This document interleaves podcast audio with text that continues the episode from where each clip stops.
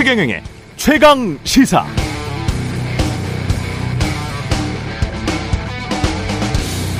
네, 어제 임동원 전 통일부 장관이 최강 시사에 나와서 앞으로의 남북 관계에 대한 진정 어린 조언을 했습니다.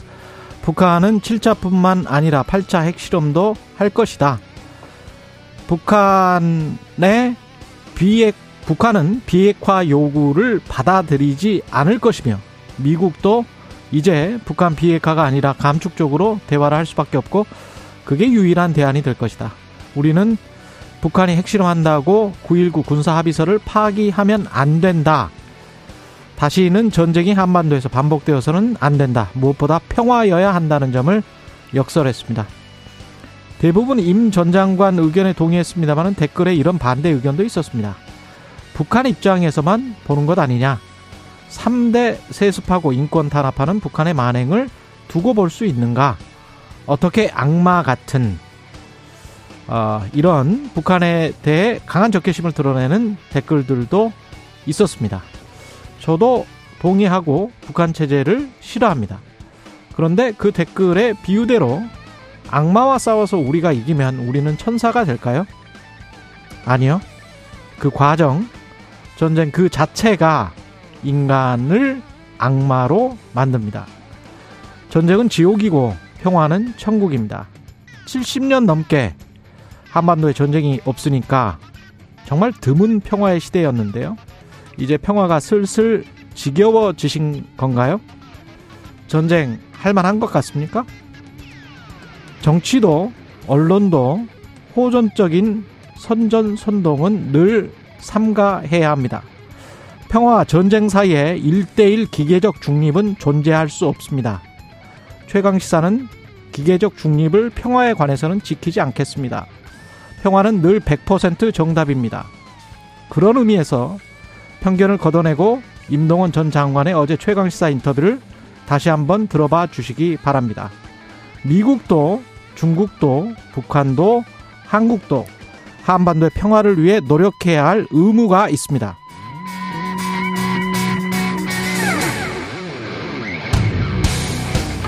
네, 안녕하십니까. 10월 12일 수요일 세상에 이익이 되는 방송 최경련의 최강시사 출발합니다. 저는 KBS 최경련 기자고요. 최경련의 최강시사 유튜브에 검색하시면 실시간 방송 보실 수 있습니다. 문자 참여는 짧은 문자 50원, 긴 문자 100원이 드는 샵 9730 또는 유튜브 무료 콩 어플 많은 이용 부탁드리고요.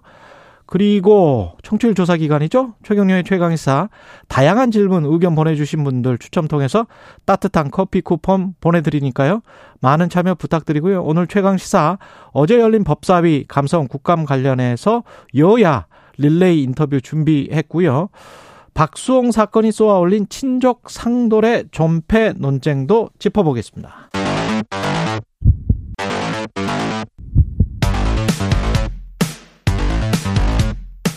오늘 아침 가장 뜨거운 뉴스 뉴스 unboxing 네, 자 뉴스 unboxing 시작하겠습니다. 민동기 기자 김민하 평론가 나와 있습니다. 안녕하십니까? 안녕하십니까? 예, 일제고사가 부활하는 것 아니냐 이런 이야기가 나오네요. 그러니까 올해 도입된 맞춤형 학업 성취도 자율평가 대상이 확대가 되는데요. 이것 때문에 이명박 정부 시절 도입이 됐다가 아, 지금 폐지가 됐던 일제고사가 이름만 바꿔서 부활하는 것 아니냐 이런 해석이 나오고 있습니다. 교육부가 어제 제1차 기초학력 보장 종합 계획을 발표했는데요. 이 학생들의 기초학력을 진단하기 위해 올해 초등학교 6학년, 중학교 3학년, 그리고 고등학교 2학년을 대상으로 처음으로 시행이 됐던 맞춤형 학업 성취도 자율 평가가 2024년부터는 초등학교 3학년부터요, 고등학교 2학년 전체를 대상으로 확대 시행이 됩니다. 그러니까 명목상으로는 이거 자율적으로 참여하는 거다. 이게 이제 교육부의 설명인데, 근데 올해 3월 시행된 기초학력 보장법 시행령에 따라서요, 모든 학교가 학년 시작일로부터 2개월 안에 기초학력이 부족한 학생 있지 않습니까? 이 학생을 학습 지원 대상 학생으로 선정을 해야 됩니다. 음. 예, 이것 때문에 사실상 대부분 학교가 응시할 가능성이 굉장히 크다라는 그런 지적이 나오고 있는데요. 어, 자율평가라는 형식으로 사실상 일제고사가 되는 것 아니냐라는 우려가 나오는 이유가 바로 여기에 있습니다. 어, 참고로 일제고사는 2008년 처음으로 시행이 됐는데 이게 이제 성적이 학교별로 공개가 됐고요. 이 성적에 따라서 학교 평가라든가 뭐 성과급 평가, 시도 교육 청별 특별 교급은 배분 어. 이 주요 지표로 활용이 됐습니다. 경쟁이 치열해지겠네요. 아, 치열해질 수밖에 없고요. 그래서 교육 현장에 여러 부작용을 나오면서 결국에는 이게 폐지가 됐었는데 다시 부활하는 것 아니냐라는 우려가 나오고 있습니다. 일단 뭐 대통령실과 교육부는 일제고사의 부활은 아니다. 음. 그냥 이게 어, 자율적으로 모, 하는 것이다. 그렇죠. 모든 네. 학생을 대상으로 한 전수 평가를 이제 강제적으로 하는 게 아니기 때문에 일제고사 부활은 아니고 참여를 원하는 학생에 대해서 확대한다. 이렇게 설명을 하고 있습니다. 근데 제가 신문을 쭉 보다가 한국일보의 사설이 이렇게 써 있어요. 신청 학교가 많아지면 결국 전수 평가가 될 것이다. 실제 지난달 자율평가 시스템이 개통되기 전부터 일부 시도교육청이 관내 초중고교에 필수 신청을 독려하는 공문을 보내서 논란이 있었다. 이렇게 써 있고 이런 상황에서 윤 대통령이 줄 세우기라는 비판 뒤에 숨어 아이들의 교육을 방치한다면 대한민국의 미래도 어두워질 것이다. 라고까지 했으니 음. 자율 신청이 될리 만무하다. 이렇게 지적을 하고 있거든요. 예. 그러니까는 이게 이 자율 신청이다라고 이 정부하고 대통령실이 강조한 것은 이명박 정권 때의 일제고사가 부작용이 많았다라는 것을 인식하고 있다는 방증 아니겠습니까? 예. 근데 그렇게 인식하고 있음에도 불구하고 이걸 이런 형태로 이제 밀어 붙였을, 붙였을 경우에 과거의 그런 부작용들이 다시 돌아오지 않겠느냐라는 우려는 제가 볼 때는 충분히 할 만한 그런 내용이거든요. 음. 이게 학습 기초학력이 지금 상당히 이제 어좀 저하됐다라는 비판은 제가 볼 때는 일리가 있는데 그 여러 가지 영향 중에는 어, 예를 들면 코로나19의 영향이라든지 그거로 인해서 일어난 학습 결손이라든지 이런 영향도 상당히 이제 미친 것으로 보이는데 과연 이런 문제를 이런 시험을 막 보는 걸로 해결할 수 있느냐 상당한 의문이어서 좀 이와 관련돼서는 좀 더 심도 있는 논의가 필요한 게 아닌가 생각이 됩니다. 여러 가지 뭐 학계에서 논의가 있겠지만 시험을 보면은 학습 효과가 뛰어나다라고 주장하시는 학자분들도 있더라고요. 그래서 뭐 학생들은 굉장히 싫어할 거고 부모님들 중에서 일부는 좋아할 수도 있는데 그거 하는 가지만 지적하고 넘어가겠습니다. 그 외우고 암기하는 학습 위주의 시험을 보지 않고 좀 생각하고 창의적으로 스스로 생각해서 비판적으로 사고할 수 있는 비판적으로 사고할 수 있는 교육이 아주 핵심이거든요. 선진국 교육에. 근데 비판적으로 사고를 하려면 자유가 주어져야 되고 윤석열 대통령도 여러 번 이야기를 했잖아요. 근데 일제고사라는 그거는 자유가 없는 거 아닙니까? 그렇죠. 예. 교육청이나 학교에 자유가 없는 거잖아요. 그래서 어떤 거를 뭐 암기해서 그냥 무조건 정답으로 맞추는 거잖아요. 그러면 그게 선진국 교육이나 선진국 시험과는 상당히 결이 많이 다른 거거든요. 그러니까 내용도 좀 생각을 해보시기 바랍니다. 그리고 그게 예. 그렇게 되면은 우리 같은 경우에는 사교육 시장이 너무 지금 비대화돼 있잖아요. 그렇죠. 결국에 사교육 시장 그렇습니다. 경쟁을 좀 부추길 수밖에 없다라는 지적이 나오는 거죠. 그리고 사교육을 통해서 또 정말 좋은 뭐 교육을 받는 거면 또 모르겠는데 결국은 이제 어 결과적으로는 이렇게 되면은 시험 잘 보는 방법 배우는 거지 않습니까? 결과적으로는 제가 네. 너무 이제 사교육을 폄하하고자 하는 게 아니라 음. 인간의 의도라는 게 막 그렇게 갈 수밖에 없는 거 아닙니까? 그래서 이제 시험을 잘 보기 위한 방법을 학습하는 게 아니고 뭔가 좋은 교육을 하기 위한 방법 뭐가 있을까에 대해서 사실은 과거에 논의가 여러 가지 많았거든요. 그래서 뭐 핀란드를 배우자라든지 뭐 이런 논의가 많았지 않습니까? 그렇죠. 근데 이런 좋은 논의들도 있었는데 그쪽으로 좀. 그렇죠. 그래서 뭐 교원을 더 충원하고 음. 이, 이 학력을 좀 이 신장시킬 수 있는 다른 이제 방식도 찾고 여러 가지 복합적인 대안이 필요한 상황에 음. 시험이다 이렇게 가는 것은 제가 볼 때 너무 과거의 해법이다. 그 논의가 더 필요한 것 같습니다. 정진석 국민의힘 비상대책위원장이 일본은 조선 왕조와 전쟁을 한 적이 없다. 주어도 일본이네요. 예. 어제 이게 최대 이슈였는데요. 예. 어, 정 위원장의 발언은 이재명 민주당 대표가 한미일 연합 군사 훈련에 반대하는 거를 비판하는 거를 음. 이제 지적하는 과정에서 나왔거든요. 구한말 조선을 둘러싼 국제 정세를 설명을 하면서 이렇게 얘기를 합니다.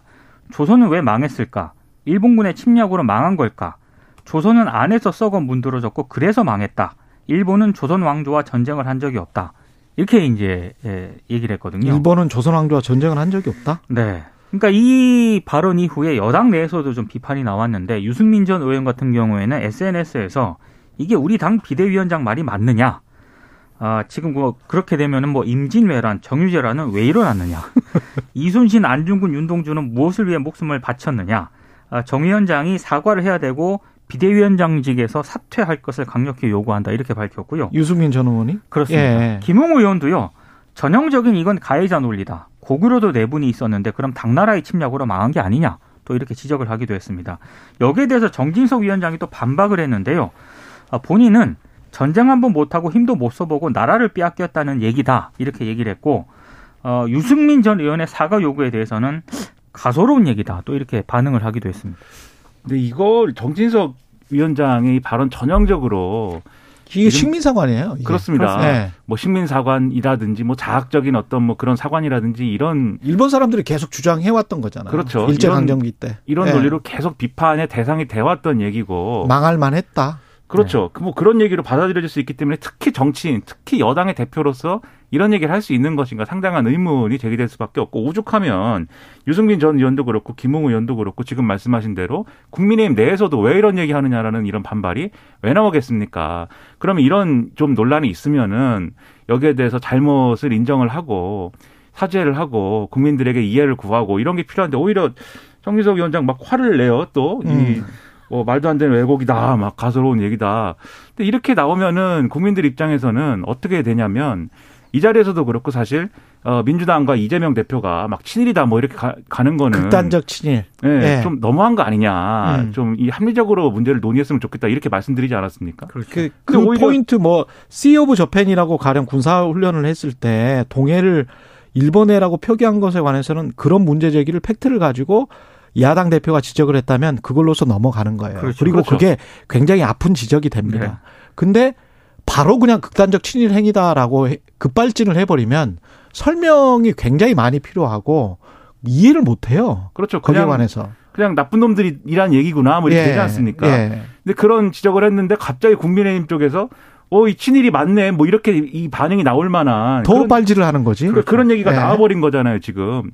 이게 맞는 겁니까? 이런 식으로 얘기를 하는 게 맞는 것인지 저는 정진석 위원장이 뒤- 늦게라도 좀 사과를 하고 여기에 대해서 이런 얘기를 뭐하러 해- 뭐하러 했는지 잘 이해가 안 됩니다. 정진석 위원장은 진짜 이 생각을 믿고 있다면 본인이 식민 사관에 빠지신 거예요. 그러니까 이거는 문단속을 우리가 잘못했을 수 있어요. 근데 강도가 침입했어요. 강도의 잘못이 아니란 이야기예요. 그렇죠. 강도가 침입한 적이 없다는 이야기예요. 말이 됩니까? 그러니까 이게 가해자의 예? 논리라는 얘기가 이제 그래서 국민의힘 그렇죠. 내부에서 나오는 거죠. 그 일본은 강도로 침입을 해서 부녀자들 겁탈하고 사람들을 죽였잖아요. 네. 그리고 이제 항일 의병 이런 활동들도 있었기 때문에 예. 그런 활동들까지도 사실 어, 다 어떤 좀 의- 무의미한 것으로 보는 것처럼 그런 시각인 것처럼 될 수가 있기 때문에 이 정치인의 발언으로서 여당 대표의 발언으로서 아주 부적절하다는 점을 인정을 해야 됩니다. 예. 관련해서 좋은 영화와 드라마도 많, 많으니까요. 꼭 한번 보시길 바랍니다. 예, 전술핵 재배치와 관련해서 윤석열 대통령의 발언의 뉘앙스가 좀 바뀌었다 이런 분석 보도가 나오고 있습니다. 그러니까 윤 대통령이 어제 용산 대통령실로 출근을 하면서 기자들 질문을 받았거든요. 그러니까 지금 북한이 미사일 쏘고 막 이러니까 전술핵 재배치에 대한 질문에 대해서 이렇게 얘기를 했습니다. 우리나라와 미국 조야의 여러 의견들을 잘 경청하고 따져보고 있다. 이렇게 얘기를 했기 때문에 이거는 이제 가능성을 좀 열어뒀다는 것으로 또 해석이 가능한 부분 아니겠습니까? 음. 근데 지금 제가 오늘 저 기사를 보다가 또 국내 파이낸셜 뉴스라는 매체가 있거든요. 예. 여기에서 단독을 달고 보도한 내용이 있는데 대통령실이 이미 대통령실과 여권이 전술핵 재배치 논의에 착수했다라는 그런 보도가 지금 나와 있습니다. 그러니까 지금 복수의 정부 당국자 말을 인용을 하긴 했는데 일단 대통령실에서 어, 전술핵 배치를 비롯한 핵무장 여건 조성 방안을 한 달여 전부터 여당이 먼저 제안을 했고 이후 여당과 대통령실 정부가 전술핵 재배치를 추진할 기반 다지기에 나섰다. 이런 보도도 있거든요. 그러니까 대통령의 발언 그리고 이 보도 등을 봤을 때 분명히 좀 검토를 하는 건 어느 정도 좀 사실일 것으로 보입니다. 그러니까 이게 윤석열 대통령의 기존 입장하고는 좀 다른 맥락이 지금 관찰이 되는 그렇죠. 거예요. 원래 음. 윤석열 대통령은 취임 100일 기자회견에서도 뭐 핵 보유 뭐 이런 거 이 우리도 핵 보유해야 된다. 그리고 북한이 핵을 개발하기 때문에 우리도 균형을 맞추기 위해서는 어떤 방식으로든 그게 나토식 핵 공유든 뭐 지금 얘기하는 전술핵 재배치든 간에 음. 이 한반도에 핵이 있어야 된다 남쪽에도 이런 주장에 대해서 핵 확산 금지 조약 체제에 대해서는 끝까지 포기하지 않고 지켜낼 생각이다라고 얘기했지 않습니까? 예. 이 NPT 체제를 지킨다라는 거는 전술핵 배치나 어쨌든 이 한반도 상에서 어떤 핵 그렇죠. 핵무기를 들여오는 거는 인정하지 않겠다라는 거거든요. 음. 그리고 우리가 북한에 대해서 핵을 포기해라라고 얘기하는 것의 그 대전제도 한반도에 전체적으로 이렇게 핵무기가 들어와서 서로 경쟁해봐야 한반도의 비핵화를 그- 이야기하는 그렇죠. 거였죠. 그렇죠. 남는 건 파멸밖에 없어서 우리도 우리도 핵을 가지지 않고 있는데 왜 당신들 이러냐? 왜 NPT 탈퇴하고 왜 그러냐? 이제 이렇게 가는 거였잖아요. 근데 이제 만약에 전술핵을 우리도 가져야 되고 전술핵 재배치를 이제 기정사실화하고 이렇게 되면은 사실 북한 입장에서 아 남쪽에도 전술핵이 배치가 되니까 우리는 앞으로 핵 개발을 하지 말아야겠다. 뭐 이렇게 가겠습니까? 음. 더핵 개발을 열심히 하고 더 핵무기를 늘려가지고 핵 경쟁에서 우리가 우위를 가져가야겠다. 이렇게 갈 거 아닙니까? 그렇죠.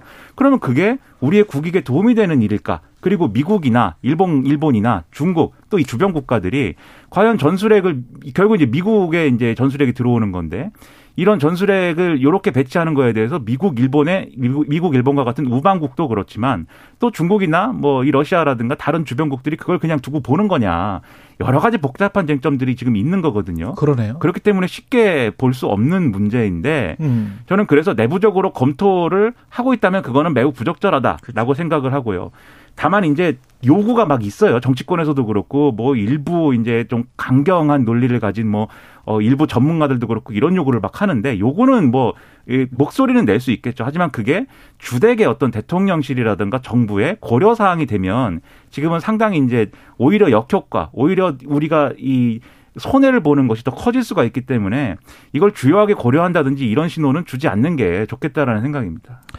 우리가 전술핵을 배치하게 되면 당장 남북 관계에서 그 남북 관계가 악화되는 것뿐만이 아니고 저는 우리 우리나라 사람들이 한국이 어떤 평화와 안정감을 갖게 될까? 북한에 대해서 우리는 전 우리도 전술핵을 갖고 있기 때문에 까불지 말라라고 생각하게 될까요?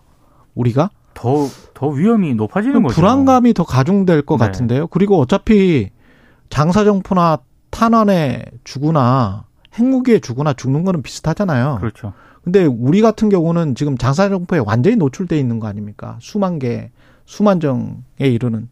그러면 이게 이게 뭐 어떤 의미로 어떤 서로 간의 말 폭탄들을 서로 떠, 터트리면서 계속 에스컬레이션 하는 단계 있잖아요. 그래서 점점 긴장 국면을 강화시키는 단계로 가고 있는 게 아닌지 그래서 미래 평화나 이런 것들은 전혀 생각하고 있지 않고 있는 게 아닌지 그런 것들이 좀 걱정이 되네요. 전술핵을 가지고 있다고 한반도 평화가 보장이 되는 것이냐? 네. 그렇지 않거든요. 북한의 재래식 무기의 상당수가 서울 수도권을 향해서 지금 그러니까요. 집중이 되어 있는데 네. 뭐 굳이 핵 얘기를 하지 않더라도 전쟁이 일어나면은 전쟁이 일어나면 그냥 끝입니다. 끝이에요. 바- 그리고 수도권의 수원 평택이랄지 반도체 같은 경우는 특히 지진이랄지 포탄이랄지 이런 것에 굉장히 취약하거든요. 그렇죠. 산업 전체가 끝납니다. 산업 전체가. 반도체 공장 같은 경우는 팹이 한번 그렇게 지진이나 포탄 같은 거에 충격을 받잖아요. 평상시에도 6개월 이상 걸려요. 안정화 시키려면. 우리 산업은 완전히 끝나는 거예요. 전쟁이 되면 인명 피해뿐만이 아니고 경제적으로도 한국은 정말 복구하기가 힘들게 됩니다. 그러니까 이런 긴장, 이게 뭐 전쟁 상황까지 가느냐, 뭐 이것을 또 뭐 확정해서 얘기할 수는 없는 거지만 긴장을 계속 높이다 보면 어떤 그렇죠. 상황이 일어날지 모른다라는 취지의 말씀인 거고 예. 그리고 긴장이 계속 고조되는 것 자체도 사실은 뭐 경제라든가 이런 것에서 우리에게는 리스크면 리스크지 그렇죠. 음. 그게 뭐 이득이 되겠습니까?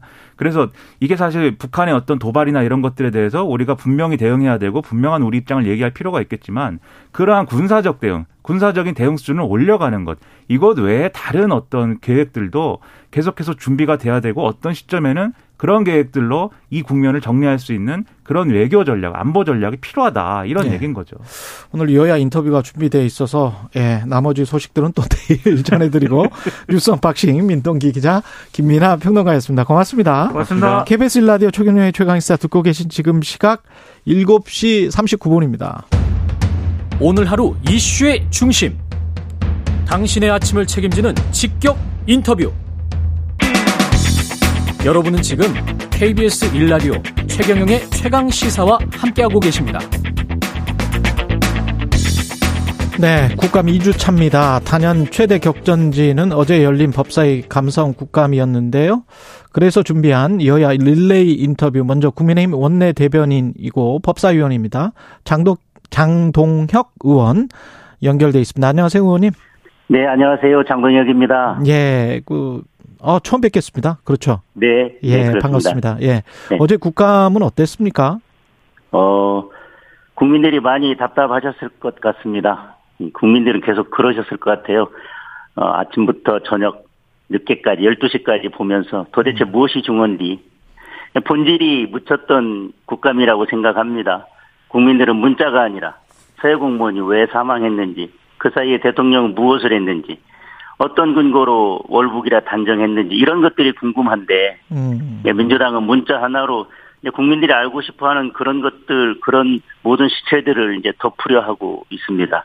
절차로 실체를 덮으려는 전형적인 전략인데 음. 이것은 뭐 꼬리가 몸통을 흔드는 게 아니라 꼬리만 남고 몸통은 잘려 나간 꼴이 아닌가 그렇게 생각합니다. 예.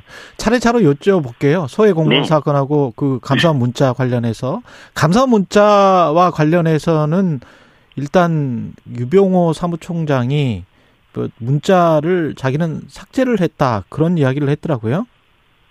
예, 유병호 총장의 이야기는 지금 사진에 찍힌 그 문자 외에도 음. 그 직전에 문자가 하나 더 있었다. 그러니까 예. 어, 오고 주고받은 문자가 두 개 있는데 그때그때 지우기 때문에 앞에 있었던 문자 하나는 삭제가 되고 예. 나머지 마지막에 두 번째 받은 문자만 그렇게 남아 있는 것이다. 그래서 삭제라고 하는 것을 어제 뭐 민주당의 모 의원님께서는 증거인멸이다 그런데 그런 차원은 아니고요. 예. 그 바로 앞에 있었던 말풍선 하나가 이, 이미 삭제된 상태였다 그런 취지였던 것 같습니다.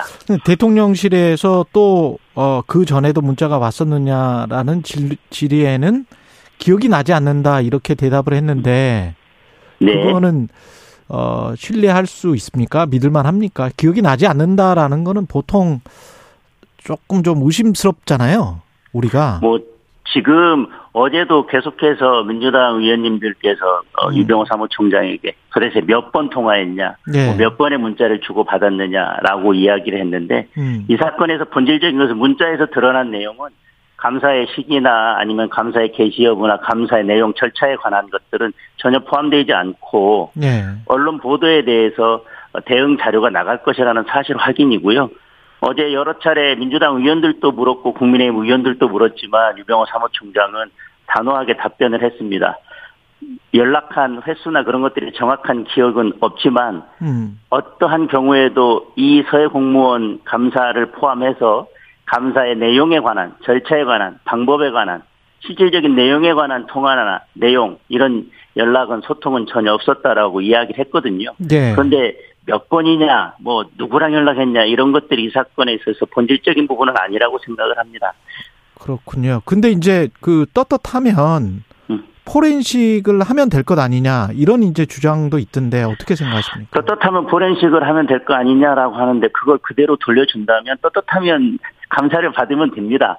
예, 항상 그렇게 이제 공격을 하는데 문제는 지금 객관적으로 드러난 문자의 내용을 보더라도 감사의 내용과 관련해서는 음. 감사의 실질적인 내용이 간섭한 내용은 전혀 없는데도 불구하고 공격을 하지 않습니까? 예. 그런데 지금 민주당이든 어, 저 사무총장이든 대통령실에서든 횟수나 이런 것들에 정확한 입장을 밝히거나 아니면 포렌식을 해서 뭔가를 제출하기가 어, 답답한 것이 그렇게 해서 제출하면 거기에서 나오는 것들이 특별한 연관성도 없고 관련성도 없을 텐데 계속해서 정치적 공격을 어, 이어가고 과도한 어, 공격을 할 것이거든요.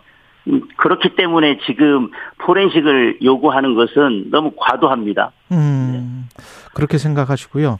그 유병호 사무총장과 조정훈 시대전환 대표 사이의 그 인터뷰, 그러니까 이게 조정훈 시대전환 대표가 최근에 MBC 시선 집중에서 한 인터뷰 내용에 그 이런 게 있더라고요. 유병호 사무총장은 문재인 정권 때 좌천되었다는 인상을 주는 인물이다. 네. 개인적 복수로 보일 수밖에 없는 상황이다. 이거 하- 하나 하고 그 다음에 이제 유 총장 자녀들이 원전 기업 주식을 그 즈음에 가지고 있었다는 거 아니에요? 월성, 월성 원전 1호기 네네. 그 그때 감사했을 때그 네. 이후에 가지고 있었다는 건데 2,500만 원 어치 정도 네. 이런 것들이 좀 묶여서 이게 적절한가 감사의 대상자로서 어, 감사 감 감사를 하는 어떤 주관자로서 어떻게 생각하세요?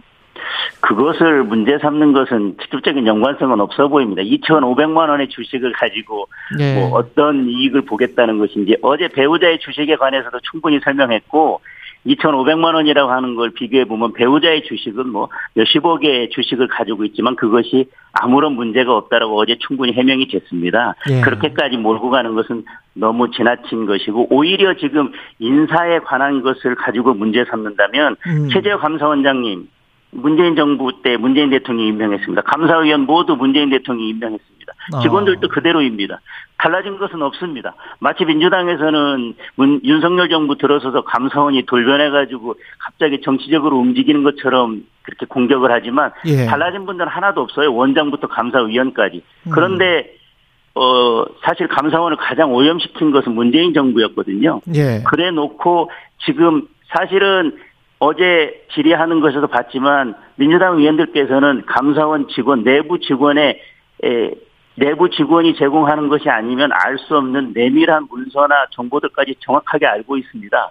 그 오히려 그것들이 지금 문재인 정부에서 감사원을 정치화 시켜놓고 정치로 오염시켜 놓다 보니까 음. 윤석열 정부 들어서서 본인들이 인사에서 조금 불리 불리하게 어, 지금 인사에서 불이익을 받고 있다고 하는 사람들이 계속해서 음. 민주당이 어떤 제보를 하면서 감사원을 정치적으로 공격하려고 하는 게 아닌가 오히려 저는 그렇게 생각하고 있습니다. 그 서해 공무원 피격 사건 아까 말씀하셨지만 그쪽으로 넘어가 볼게요. 예. 그 서해 공무원 피격 사건과 관련해서는 이게 감사 개시 권한이 감사위원회 의결 사항이 아니다. 감사원장은 이렇게 지금 이야기하고 있는 거잖아요. 네.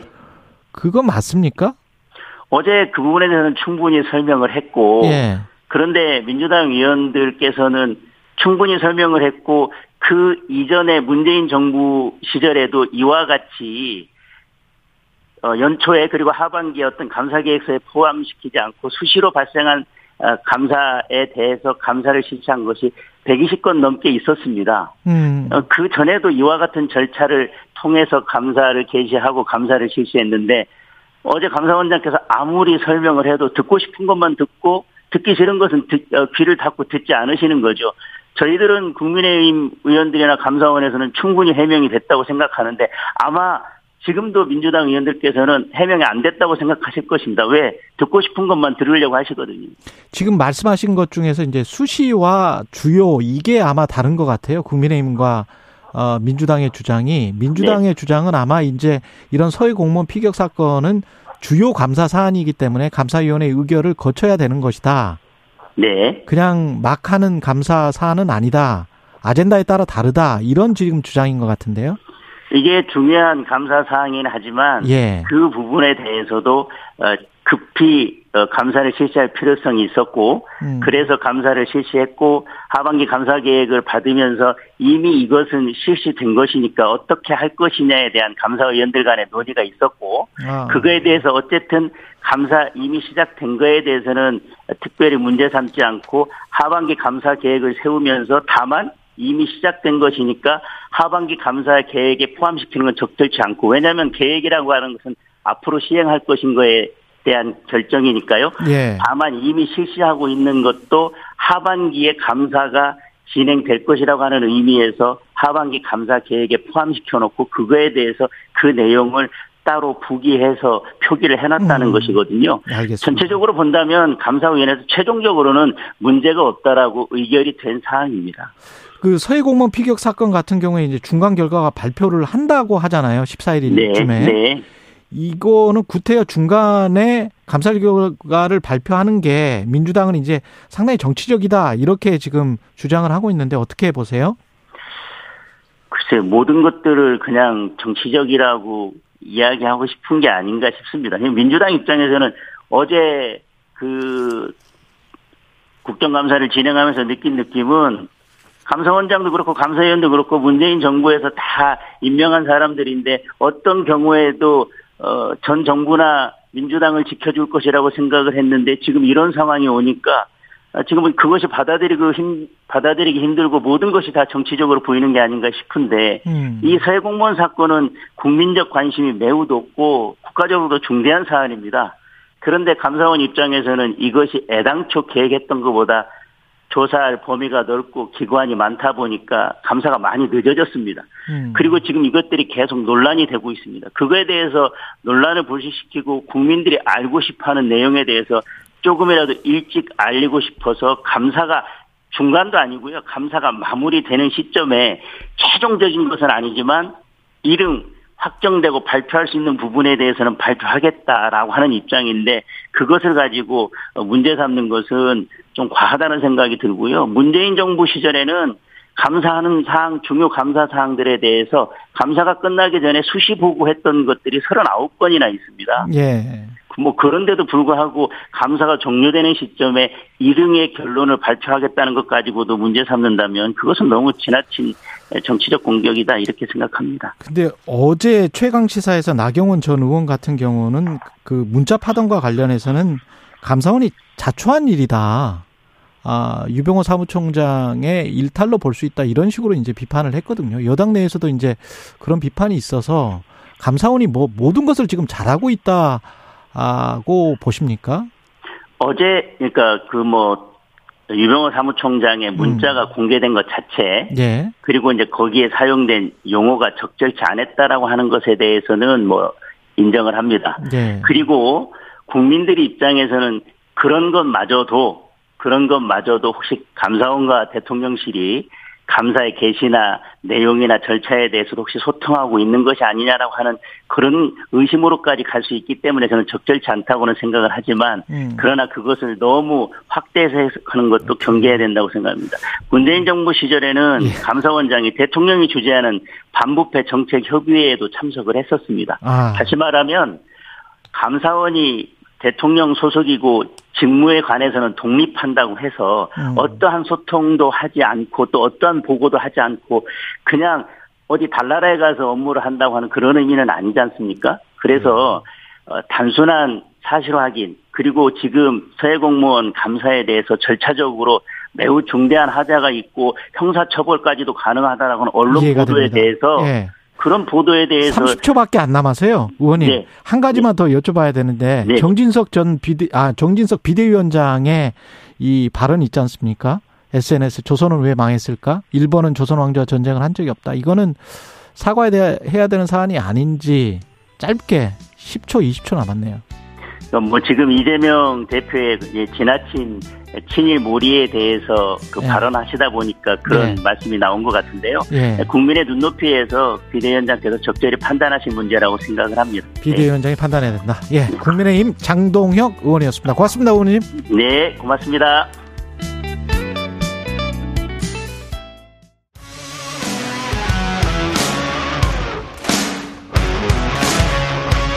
오늘 하루 이슈의 중심 최경영의 최강 시사. 네, 앞서 법사위 감사원 국감 관련해서 국민의힘 장동혁 의원 이야기 들어봤고요. 이번에는 민주당 측 이야기 들어보겠습니다. 박주민 의원 연결돼 있습니다. 안녕하세요. 네, 안녕하십니까. 예. 일단 문자인데요. 유병호 사무총장의 문자. 기억이 나지 않는다. 그날 문자는 삭제했다. 이런 답변이 나왔습니다. 어떻게 네. 생각하세요?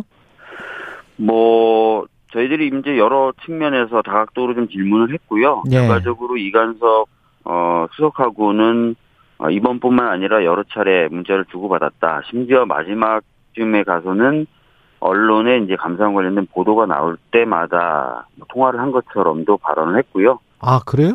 네, 그렇기 때문에 어 뭐 한두 번 있었던 일은 아닌 것 같고 여러 번 받아 저 문자를 주고 받았다 이 말은 본인이 한 거예요? 유병호 네, 사무총장이? 뭐, 예 맞습니다. 예 예 예, 예. 그래서 음. 어 저희들은 이 부분을 좀 더 살펴봐야 된다. 어, 평상시에 어떤 연관을 맺고 있었고, 어, 하는 것인지, 이런 것들 좀더 살펴봐야 된다라고 생각하고 있습니다. 예. 어떤 맥락에서, 지난번에 이제 관련해서 어떤 보도가 나왔는데, 그것과 관련해서 곧 보도 자료가 나갈 것이다. 뭐, 이 정도의 문자였다는 겁니까? 아니면 내용도 좀 이야기를 했습니까? 음, 그러니까 본인들은 감사 내용이라든지 감사 결과에 대한 것들은 주고받은 적은 없다. 다만, 예. 뭐 감사원 관련돼서 어떤 언론 보도가 나오면 그것에 대해서 궁금해하지 않겠느냐. 그래서 음. 궁금해서 뭔가 문자를 보내거나 전화를 하면 거기에 대해서 답을 해주는 정도였다. 이렇게 얘기는 하고 있어요. 예. 그런데 이제 저희들 입장에서는 보도자료가 나가냐 안 나가냐는 정도의 어떻게 보면은 작은 그런 예. 일에 대해서도 저렇게 소통을 하는 사이가 음. 좀더 중요한 얘기에 대해서는 안 했겠느냐. 이런 의심을 가질 수밖에 없는 거죠. 예. 그렇군요. 그러면 네. 관련해서 전체적으로 한번 감사원에서 감사를 하듯이 디지털 네. 포렌식을 어, 감사원의 사무총장에 대해서도 좀 해보자라고 요구할 수는 없나요? 네, 사실 뭐 저 같은 경우 어제 요구를 해서 포렌식을 해서 문자 삭제했던 것들 좀 살려서 제출해 보겠다라는 답을 좀 들었고요. 음. 그리고 그 해당 문자만? 예, 일단은 그 해당 문자만이라고 얘기는 했고요. 통화 예. 내역도 그 해당 통화 내역 정도는 자기가 이제 통신사를 통해서 받아서 좀 제출하겠다는 얘기까지 들었는데 예.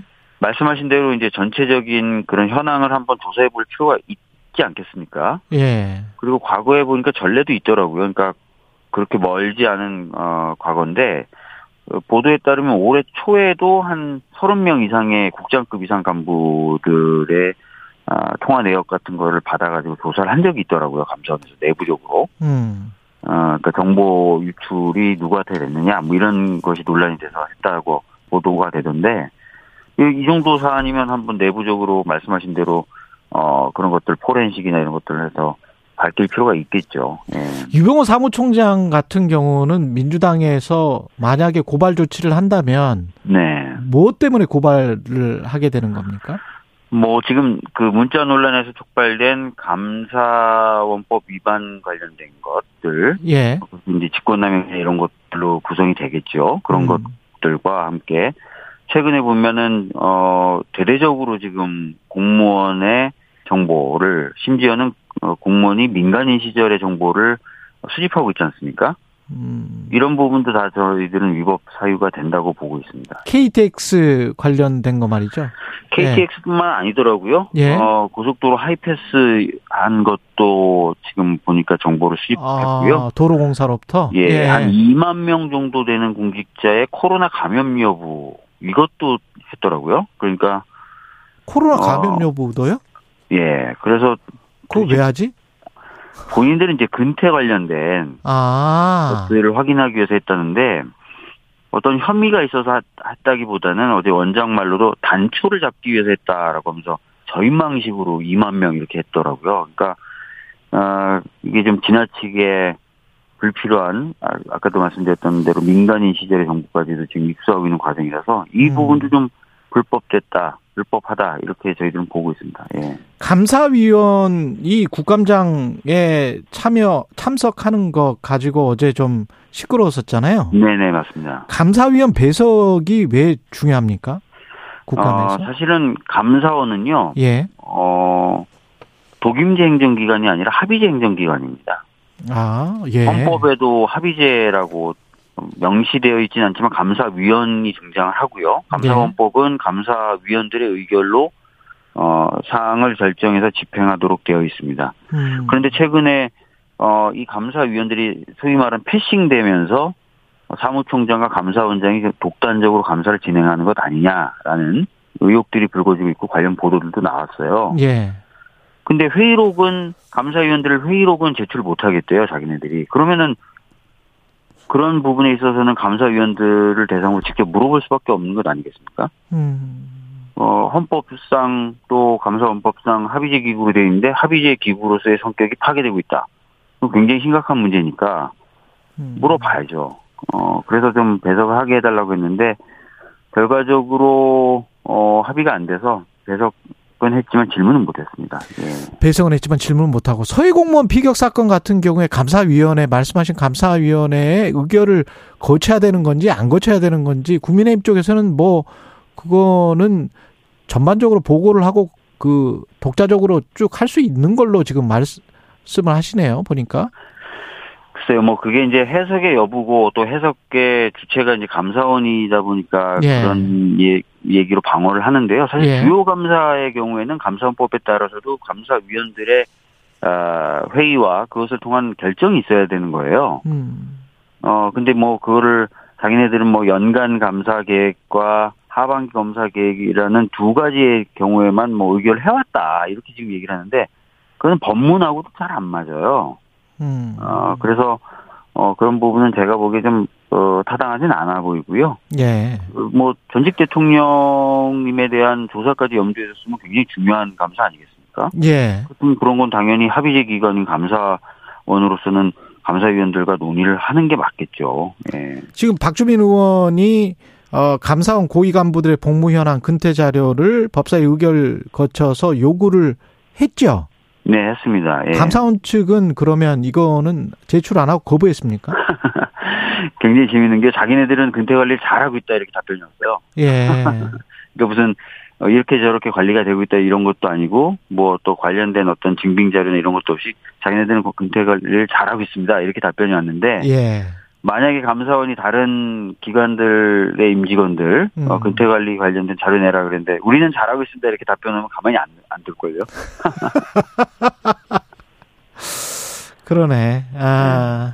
자기네들 뭐 KTX 뭐 SRT 이용 내역 다 뽑고 뭐 하이패스 내역 다 뽑고 심지어 코로나 코로나 감염 여부는 굉장히 민감한 정보 아닙니까? 그렇죠. 개인 질병이니까. 네, 그 2만 예. 명을 쫙 그냥 긁어들여가지고 뭐 하는데 근데 아무리 공무원이라도 민간인 시절이 아니고 공무원이라도 개인 질병에 관해서 할 수 있습니까? 그리고 누가 감염되고 싶어서 감염된 것도 아니고.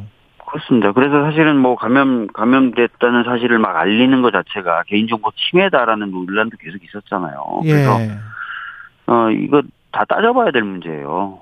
음. 본인들은 뭐 문제 없습니다라고 막 얘기하는데요. 예. 어, 제가 보기엔 문제가 어, 될 것 같고요. 특히 개인 정보 중에 어, 민간인 시절의 정보 같은 경우에는 답변이 이렇게 왔어요. 어, 파기할 거다. 근데 파기한다고 해서 민간인 시절 정보를 입선 위법행위, 불법성 이런 것들이 없어지는 게 아니거든요. 예. 너무 당당해요. 지금 감사원이 하는 거 보면. 예.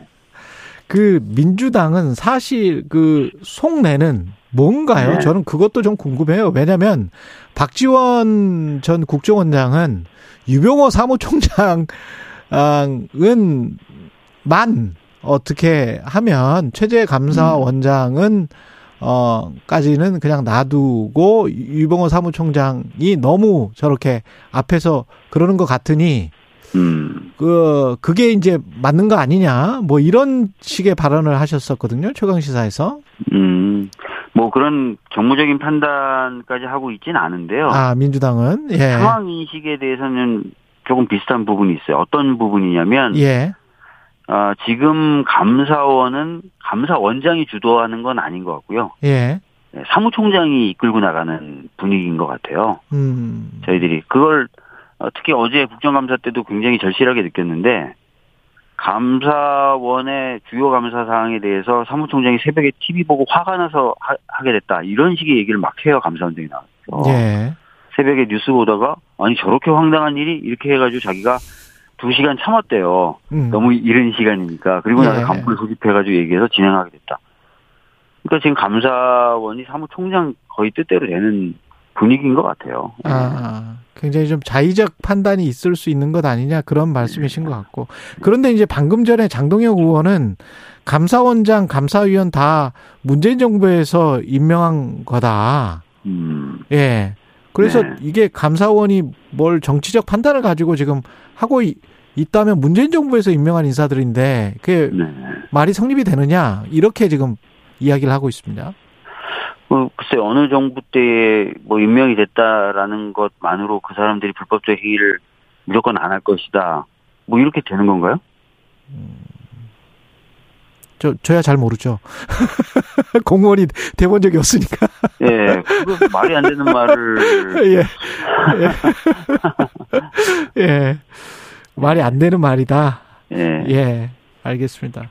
그 디지털 포렌식을 감사원이 제한적으로만 해- 허용해왔던 디지털 포렌식 기준을 대폭 완화해서 그 이후에 뭔가 이 무차별적으로 휴대폰이나 컴퓨터를 뒤져서 야권을 탄압하려고 하는 것 아니냐 이런 주장은 지금 민주당이 하고 있는 겁니까? 음, 이게 사실입니다. 그러니까 예, 뭐 디지털 포렌식을 할 수 있는 단계, 예, 뭐 절차 간소화 한 거 맞고요. 예, 근데 최근 그것은 다른 기관들이 가고 있는 방향하고 정반대 방향이고 음, 최근에 나온 대법원 판례하고도 완전히 배치되고요. 예, 더 문제는 어 구체적인 절차 규정이나 이런 것들 다 비공개로 돌려버렸어요. 음, 그래서 실제로 제가 제보받은 내용을 보면은 어떤 규정에 의해서 이게 진행이 되는 겁니까라고 포렌식 당하는 사람이 물어봤다는 거예요. 예, 근데 내- 감사원 내부 규정이다라고 해서 좀 알려주세요, 보여주세요. 그랬더니 비공개인데요. 이렇게 하는 거예요. 음. 그러니까 당하는 사람은 규정에 따라서 지금 포렌식이 진행되는지 알 수도 없고, 네. 항의할 수도 없고, 이런 상태에서 지금 포렌식들이 진행되고 있어요. 어, 어느 부분까지 얼마나 본인의 휴대폰이나 컴퓨터가 디지털 포렌식이라는 게 이제 털리는 거잖아요. 예. 예. 얼마나 드러나는지는 알 수가 없어요? 그런 부분에 대해서 세세한 절차 규정들이 있었는데, 예. 그걸 다 비공개로 돌린 거예요. 음. 그러니까 당하는 사람은 규정대로 자기가 당하는 건지, 음. 그냥 막, 마구잡이로 당한 건지 알 수가 없는 상태가 돼버린 거죠. 아까 그 감사원 사무총장 같은 경우는 그날의 그 문자는 디지털 포렌식에 동의할 용의가 있다. 이렇게 지금 국회에서 답변을 했었죠. 예, 그리고 뭐 통화 내역도 자기가 제출할 용의가 있다라고 얘기를 해서 그 부분을 좀 받아볼 텐데요. 예.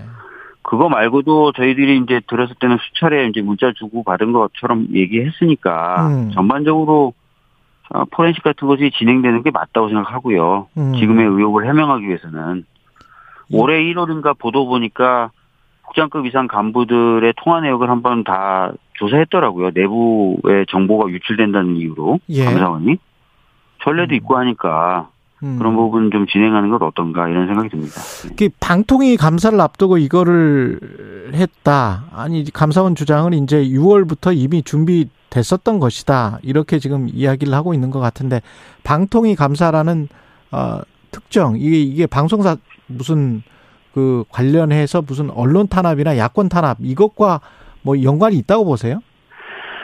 지금 뭐 전 정부 때 임명된 사람들을 찍어내려고 한다 이런 시각은 팽배해 있는 것 아니겠습니까? 꼭 음. 저희 야당만 갖고 있는 건 아니고요. 음. 보수 언론에서도 좀 그런 시각을 가지고 있지 않습니까? 음.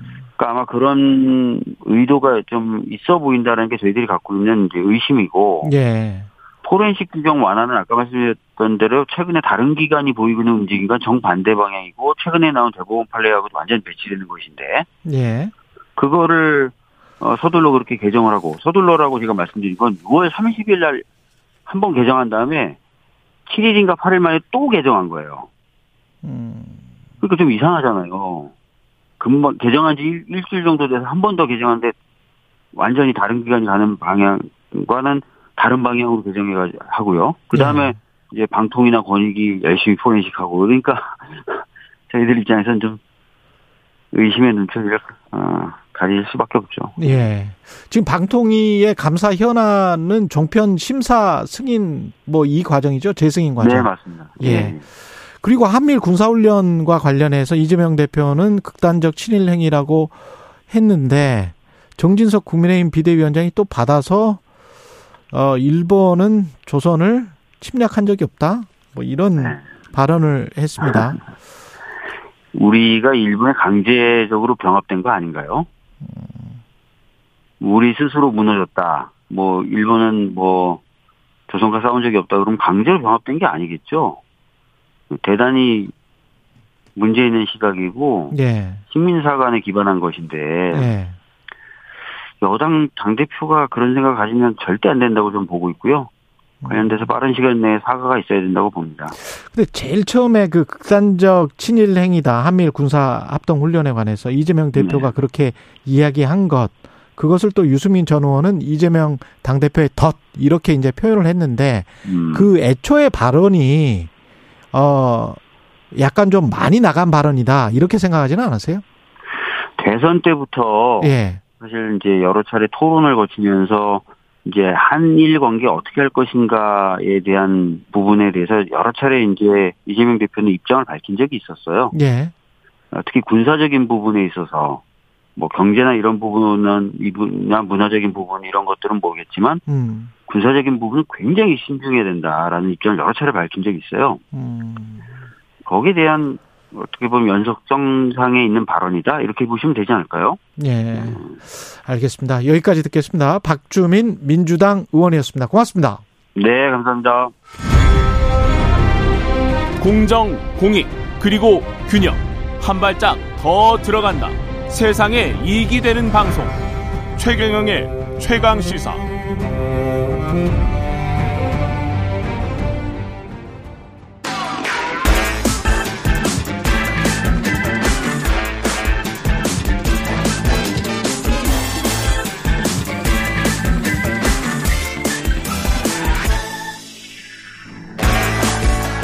네, 청취율 조사 기간 돌아왔습니다. 최경령의 최강 시사로 최경령의 최강 시사입니다. 예, 한 번 더 말씀드립니다.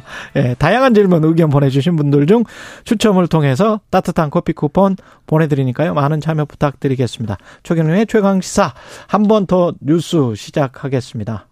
오늘은 경향신문 박순봉 기자와 함께합니다. 안녕하세요. 안녕하세요. 예, 짧고 굵게 한 번 더 뉴스. 첫 소식은 뭔가요? 한국 총기 청정국이라고 하는데요. 예. 권총을 이용해서 극단적인 그런 시도를 하는 그런 사례가 어제 서울에서 있었습니다. 권총이 집에 있었어요? 맞습니다. 이 권총이란 점이 좀 놀라운 거예요. 예. 사냥용 총, 뭐 엽총 이런 게 아니고 권총을 이용한 거든요. 권총 허가가 안 되지 않나요? 맞습니다. 예. 허가를 받아야지 이용을 할 수가 있죠. 예. 일단 좀 사건 개요부터 말씀을 드리면은요. 어제 서울 서초구 잠원동에 한 주택가, 음. 그러니까 길거리였습니다. 공원 인근의 거리에서 있었던 일이고요. 오전 5시 33분쯤 새벽 시간대였는데 50대 남성이 총기를 이용해서 극단적인 선택을 시도를 했습니다. 총알이 머리, 그러니까 두부를 관통을 했고요. 바로 병원으로 옮겨졌어요. 예. 수술을 했는데 사망하진 않았지만 좀 위독한 그런 상황입니다. 말씀하신 대로 이 총이 어디서 난 거냐 이게 좀 많이 관심을 끌었거든요. 그렇죠. 예. 처음에는 이 남성이 경찰이 아니겠느냐 이런 추측이 음. 있었습니다. 왜냐면은 사용한 총이 38구경 권총이었거든요. 예. 근데 이 38구경이 경찰한테 보급되는 총기예요. 예. 그러다 보니까 그런 추측이 있었던 건데 다만 경찰 쪽에서 확인을 해 보니까 이 총이 수십 년은 더 된 38구경이라는 겁니다. 옛날 38구경이다. 네. 예. 그래서 이걸 보면은 이제 현직 군이나 경찰에서 최근에 유출된 건 아니다. 이런 정도까지는 볼 수가 있는 상황이에요. 아. 근데 다만 이 총이 정확히 어디에서 온 건지 이것까지는 구체적으로 확인은 안 됐는데요. 음. 왜냐면은 총기가 보면은 등록이 돼 있다라고 하면 번호가 있잖아요. 시리얼 넘버라고 총 번호가 있죠. 맞죠. 예. 그 번호가 있는데 번호는 또 있었다라 그래요. 음. 그런데 시스템에 입력을 해봤더니 나오질 않더라는 겁니다. 그래서 이제 경찰 쪽에서 생각을 하기로는 이게 최근에 등록이 된 총이면은 바로 번호만 넣으면 입력이 돼서 나오게 되는데 오래된 총이라서 시간이 아. 걸리는 걸 수도 있고 혹은 또 자료가 등록이 안 됐을, 안 됐을 수 있는 있다. 그런 가능성도 좀 있습니다. 디지털화 되는 과정에서 빠져버린 아주 옛날 총이어서. 그럴 수 있다라는 거죠. 아, 그래서 지금 추가적으로 있겠네요. 확인을 하고 있고요. 예.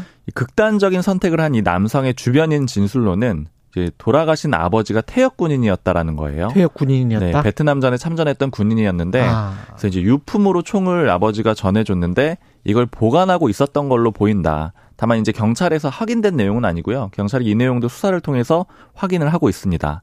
다만 어떤 경우라고 하더라도 다 불법이에요. 일단 그렇죠. 등록이 뭐 안 돼 있어도 불법이고 등록된 총을 받았다고 하더라도 이제 사용자가 아니니까 역시 불법입니다.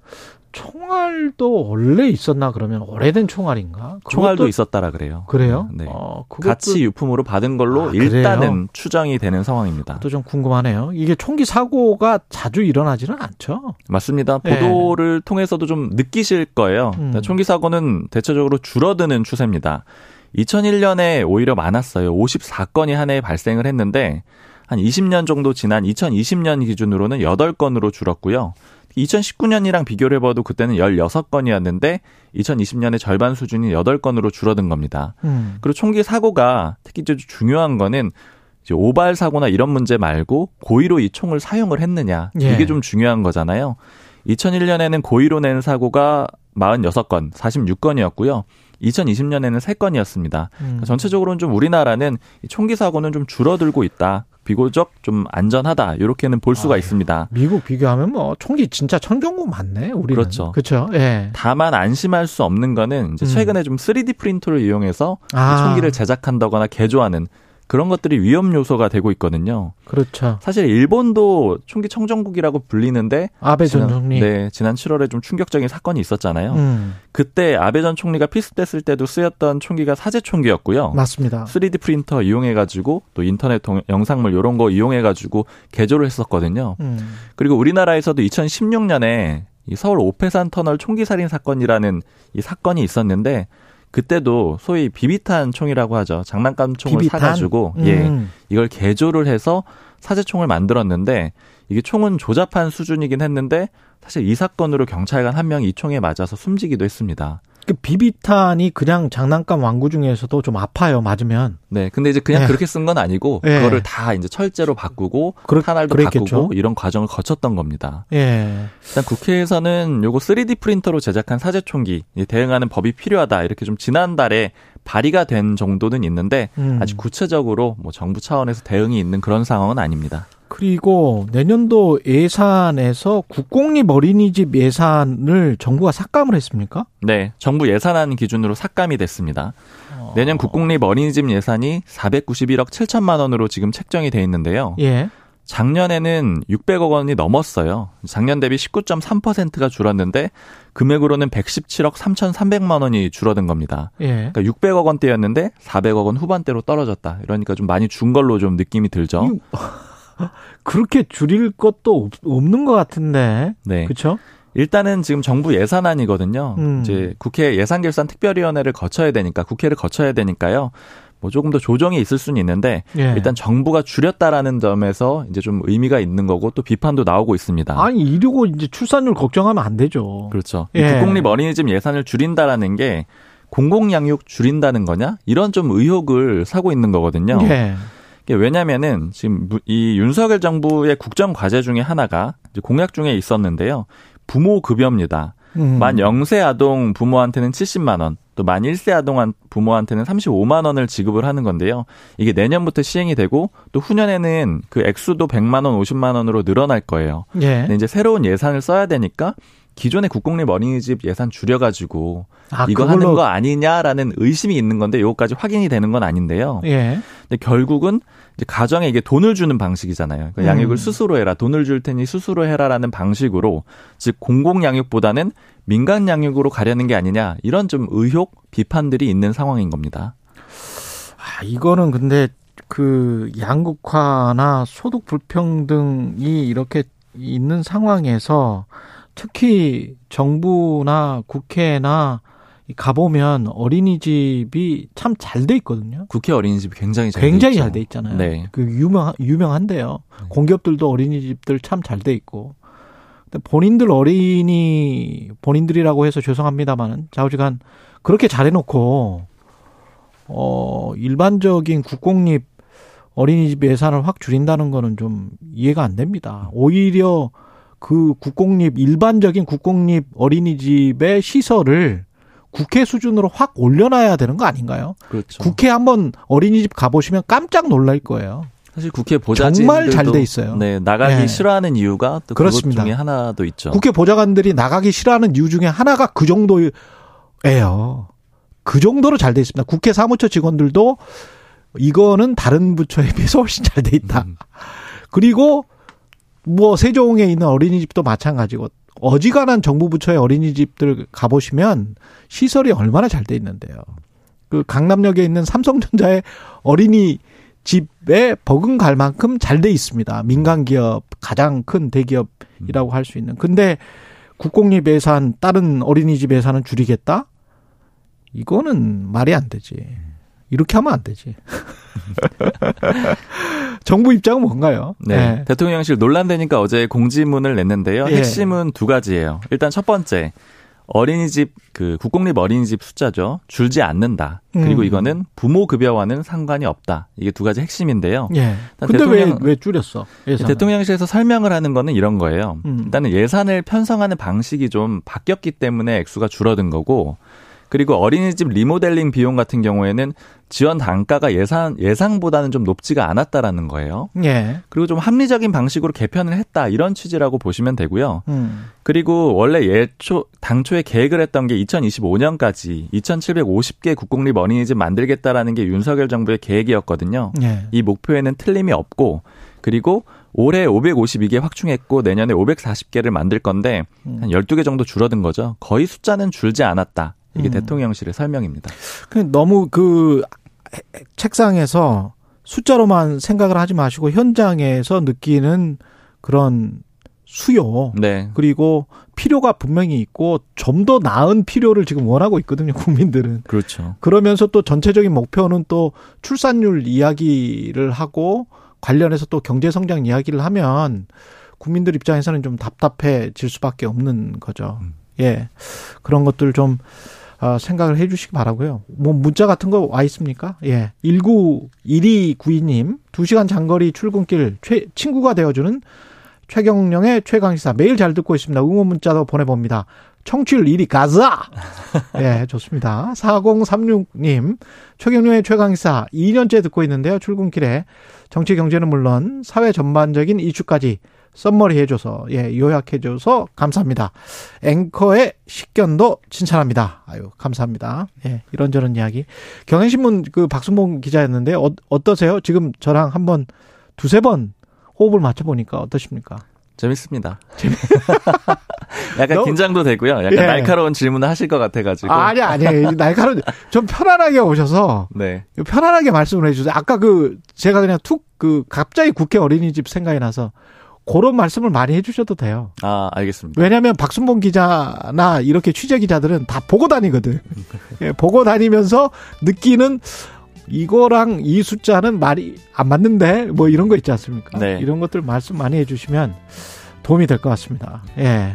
지금까지 경향신문 박순봉 기자였습니다. 고맙습니다. 감사합니다. KBS 1라디오 최근의 최강시사 2부는 여기까지 하고요. 잠시 후 3부에서는 박송 씨 가족으로 재점화된 친족 상도례 제도 뉴스 일대기 예, 박대기 기자 김준일 대표와 짚어보겠습니다.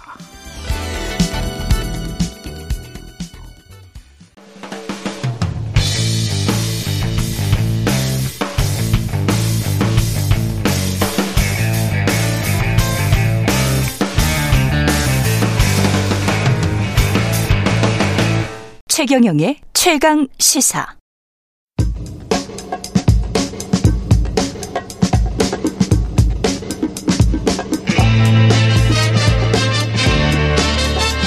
네, 우리가 접하는 뉴스의 태초부터 지금까지 뉴스 일대기를 쫙 살펴보겠습니다. 뉴스톱 김준일 대표, KBS 박대기 기자, 그들의 전지적 시점으로 분석하는 뉴스 일대기 지금부터 시작하겠습니다. 안녕하십니까? 안녕하세요. 안녕하세요. 예.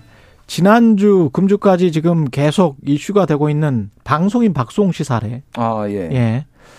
이게 친족 상도례라는 거를 처음 들었어요. 사실은 저는. 아, 그래요? 예. 그때 부, 부친이 예. 그것 때문에 뭐 이렇게 내가 다 한 것이다 이렇게 음. 주장했다는 거 아니에요 법정에서? 예, 그렇습니다. 그러니까 법정에서가 어. 아니라 이제 조사를 받을 때 이렇게 주장을. 아, 조사를 받을 예, 때. 예. 예. 지금 그 친족 상도례라는 말이 좀 저도 낯선데 음. 이거를 이제 한자 그대로 풀이해 보면은 친족 간의 도둑질에 대한 특례입니다. 형법에 나오는 내용인데요. 아 구체적으로 말하니까 확 와닿았습니다. 예. 예. 친족 친족 간의 특례? 도둑질에 관한 특례. 특례. 예, 친족 간의 그 도둑질에 대해서는 예. 아예 처벌을 면제하거나 또는 피해자가 이제 고소할 때만 처벌한다는 내용인데 예. 처벌이 면제되는 것은 이제 박수홍 씨 부친처럼 예. 예 직계 혈족 간의 관계나 배우자의 경우에는 음. 이제 또는 예, 직계 혈족의 배우자에 대해서는 이제 처벌이 면제가 되는 거고요. 예. 그게 아니라 그 밖의 친족에 대해서는 고소 그러니까 피해자가 고소를 하면은 처벌을 할 수가 있는데 음. 형 같은 경우에는 그 같이 살고 있지 않다면은 이제 고소를 하면 처벌을 할 수는 있습니다. 아, 형은 형은 예. 고소를 하면 처벌할 수 있고. 예, 그런데 아버지의 경우에는 같이 살고 있지 않다 하더라도 이 고소를 해도 처벌이 안 되는 그런 상황인 겁니다. 일촌이기 때문에. 예, 예. 그러니까 직계이기 때문에. 직계이기 때문에 예, 바로 내려오면. 예, 예. 그래서 결국은 이제 음. 형이 범죄를 저질렀다고 하는 것보다 예. 아버지가 저, 범죄를 저질렀다고 해야지 처벌이 안 되기 때문에 이게 내가 저지른 것이다 이렇게 얘기를 해서 문제가 되는 것이죠. 요거를 조금 예. 더 구체적으로, 구체적으로 이 법이 진짜 제가 보기엔 굉장히 심각합니다. 굉장히 심각한 문제가 있어요. 심각한 문제가 있습니다. 예, 여러 예. 가지 문제점이 있는데 예. 일단 이게 어, 형법에 328조의 1항, 2항, 3항으로 구성이 되어 있거든요. 네. 1항이 이제 가장 문, 핵심인데 직계 혈족, 배우자, 동거 친족, 동거 가족 또는 그 배우자 간에 범해진 범죄 형을 면제한다라는 거예요. 네. 자, 직계 혈족은 제 부모 그리고 어. 조부모 그리고 내 자식이에요. 뭐 이해할 수 있어요. 직계 혈족에서의 재산 문제는. 그 라인 쭉. 예, 예, 예. 예. 아버지 라인 쭉. 예, 아버지 예. 지갑에서 이제 돈 훔치는 뭐 이런 거를 해당이 되겠죠. 아, 그 어렸을 때 그거는 해줄 수도 있겠다. 예. 문제는 뭐냐면 어렸을 때는 네. 중요한 건 이거예요. 직계 혈족 그러니까 뭐 동거 가족 또는 그 배우자가예요.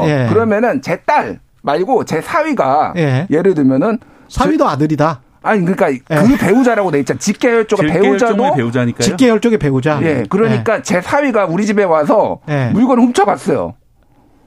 처벌을 못 해요. 분노하십니까? 아, 지금 그 화, 화가 막 이미지가 네. 떠오르니까. 이미지가 떠오르니까. 바로 나는 고소장 날려야 되는데 네. 처벌을 못 하게 돼 있어요. 방송들은 사위분들이 네. 좀 다른 생각 안 하셨으면 좋겠는데. 저도 사위인데. 예. 예. 이게 그리고 또 하나가 예. 문제가 뭐냐면은 예. 단순히 328조에만 적용되는 게 아니라 형법에 음. 344조, 354조, 361조, 365조를 통해서 예. 절도뿐만이 아니라 사기, 공갈, 횡령, 배임, 장물죄에도 준용하도록 돼 있어요.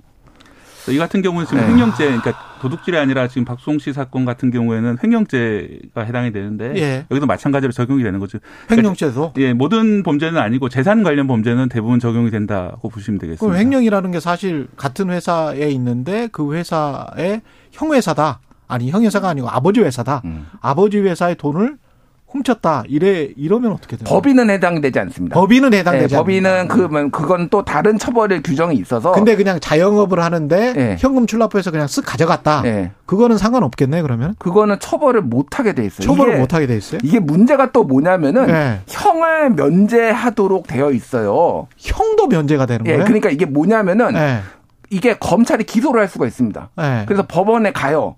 음. 그런데 죄는 인정되지만은 이 조항에 따라서 무죄. 형, 아, 무죄가 아니라 형은 면제한다. 이렇게 되는 거예요. 유죄지만 형은 면제한다. 이렇게 이게 나오는 거예요. 지금 이게. 음. 그런 사례들이 굉장히 많아요. 그러니까.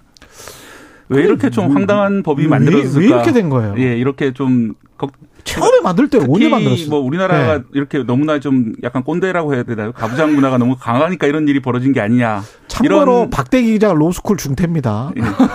아니 좀 나쁜 과거를 또 예, 그렇게 생각하실 예. 분이 있는데 이게 예. 저희가 이제 법의 원 원 그 연원을 따져보면은 예. 이게 로마법에 시작을 했습니다. 로마법에서 예, 로마법에서는 예, 법은 가정의 문턱을 넘지 않는다라는 법언이 있습니다. 그래서 아, 이제 가족 안의 그런 도둑질은 가족 안에서 해결하라. 얘기는 처벌을 아예 안 하겠다는 것이 아니라 아. 그 이제 고대 시대에는 가부장의 처벌권이 있었습니다. 가부장에게 처벌권이 있었고요. 그런. 간해형이라는 형태로 있었기 때문에 아버지가 뭐 회초리를 때리든지 집안에 좀 가두든지 이렇게 해서 아버지가 해결해야 될 문제지 국가가 나서서 공소 소를 벌여가지고 이걸 해결할 문제가 아니다 이렇게 봤던 거죠 그때는. 예. 이 로마법을 근대 이제 프랑스나 독일 같은 국가들이 많이 이어받았고요. 음. 또 일본은 이제 유학을 보내가지고 거기서 또 법을 가져왔고 또 우리나라는 처음 형법을 만들면서 일본 법을 많이 참고를 했기 때문에 아. 결국 이어지면서 우리나라까지 전해져서 이 법이 살아남은 그런 겁니다. 친족 상도례가요. 그러네요. 그런데 문제는 이제 이게 1953년 우리 형법 제정 당시에는 그나마 이제 가부장의 그런 권위, 가부장 힘이 있었던 시대이기 때문에 농경 사회였고, 예, 예, 그때는 뭐 아버지가 뺨을 때린다든지 해서 해결할 문제인데 지금은 예. 그런 사회가 아니잖아요. 더 이상 예. 이제 가부장의 권한이 있는 것도 아니고 또 이제 그 개인의 권리 의식이 그때랑 다르기 때문에 음. 아버지가 잘못된 일을 하면은 아들이 충분히 반대할 수 있는 그런 사회가 됐고요. 그렇죠. 우리 의식도 많이 바뀌었는데, 어. 예, 그렇다면 법이 바뀌어야 되는데 그동안 법을 안 바꾸고 있었던 게 문제죠. 한마디로 말해서 제가 볼 때 이거는 국회의 실패라고 봅니다. 이건 국회의 실패가 아니라 역대 국회의 실패라고 보이는 거죠. 1953년에 만든 법인데 음. 말이 안 되네. 70년 동안 그대로 네. 했던 거죠. 이게 그래서 2010년대 보면은 연구 논문들 뭐 이런 거 친족 상도례 이거 폐지하거나 개정해야 된다는 것들이 여러 개가 나왔어요. 예. 이게 문제가 또 뭐가 있냐면은 민법상의 가족하고 음. 친족 상도례가 적용되는 거하고 다른 거예요. 예, 예시를 제가 들어볼게요. 예. 아까 전에 직계 혈족의 배우자 직계혈 쪽의 배우자. 이를테면 사위. 사위. 예.